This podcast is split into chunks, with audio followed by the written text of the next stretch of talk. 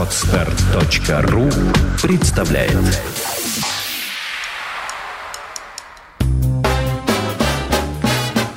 Слушать здесь Здравствуйте, я Кирилл Машков. Я рассказываю о музыке, которую слушаю сам. 4 января 2012 года был отпразднован день рождения одного из самых влиятельных гитаристов в истории импровизационной музыки. Журнал Rolling Stone, посвященный вообще-то рок-музыке, включил его в список 100 величайших гитаристов всех времен. Там он стоит на 49 месте. Но сами гитаристы оценивают этого музыканта несколько выше. Так, звезда рок-гитары Джефф Бек сказал про него, что это величайший из ныне живущих гитаристов. Впрочем, довольно играть в загадки. 4 января исполнилось 70 лет гитаристу по имени Джон Маклафлин. Фамилия Джона шотландская, а родился он в Англии, в городке Донкастер, среди живописных холмов Южного Йоркшира. В начале 60-х, когда молодой гитарист переехал в Лондон, его фамилию все еще произносили по-шотландски – Джон Маклохлан. Но в 69 году он перебрался в Нью-Йорк. И с тех пор, как он сам с усмешкой говорит, стал Маклафлином. Так произносили его фамилию американцы. Первой его работой в Нью-Йорке стала группа барабанщика Тони Уильямса, которая называлась Lifetime и играла свирепую электрическую музыку, близкую к джаз-року. 27-летний британец показал себя таким талантливым гитаристом, с таким необычным, новаторским по тем временам звучанием электрогитары, что тут же попал в поле зрения великого трубача Майлса Дэвиса – который в эту пору завоевывал новую молодежную аудиторию и от строгого акустического модального джаза решительно переходил к громкому электрическому джаз-року. Джон Маклафлин записался на шести эпохальных джаз-роковых альбомах Майлса, и на самом эпохальном «Bitches Brew» есть даже трек, который Майлз так и назвал «Джон Маклафлин». Как это обычно бывало, если Майлз приглашал к себе молодого музыканта с большим потенциалом, впоследствии этот музыкант сам становился знаменитым бенд-лидером. Так вышло и с Маклафлином. Хотя у него всегда было множество интереснейших побочных проектов, публика 70-х годов воспринимала его прежде всего как лидера важнейшего джаз-рокового коллектива тех лет – Махавишну Оркестра.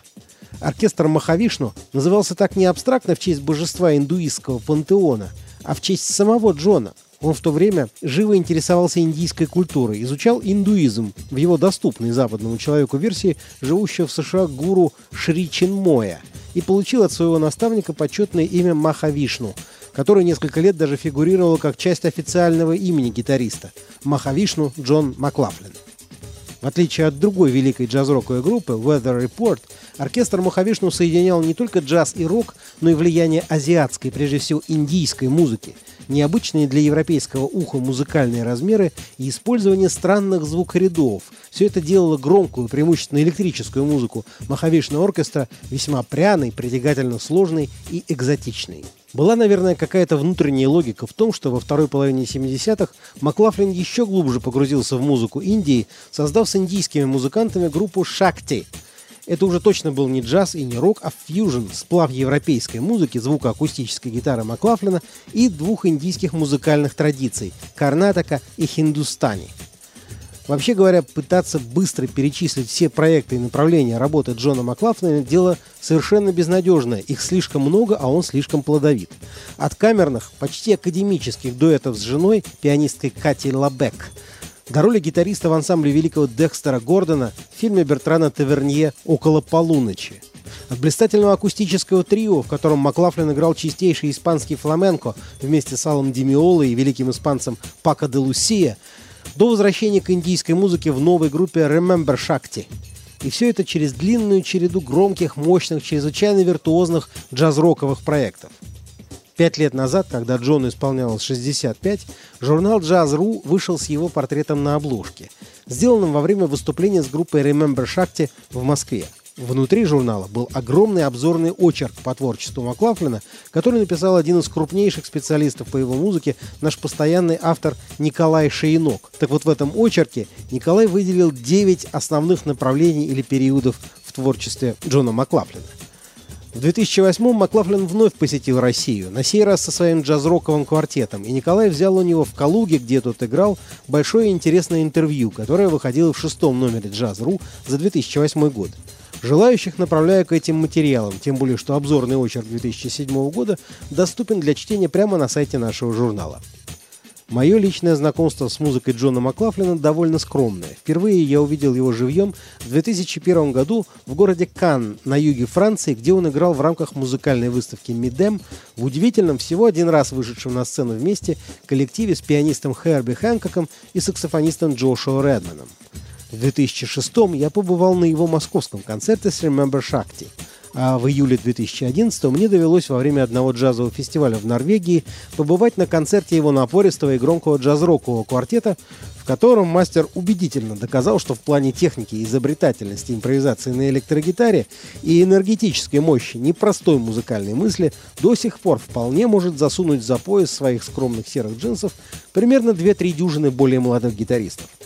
По дороге домой я оказался с Джоном Маклафлином в одном самолете и на длинной пересадке в Осло удостоился чести немного поболтать с великим мастером. Он был скромен, спокоен, доброжелателен, по-британски остроумен и выразил надежду еще когда-нибудь выступить в России, чего мы в честь его 70-летия друг другу и пожелаем.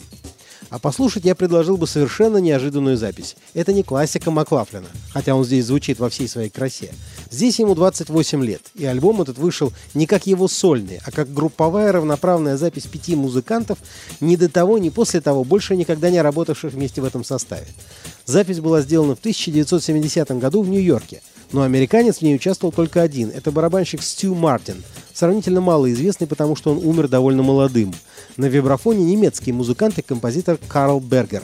Остальные три участника записи – британцы – тенор-саксофонист Джон Серман, басист Дэйв Холланд и гитарист Джон Маклафлин.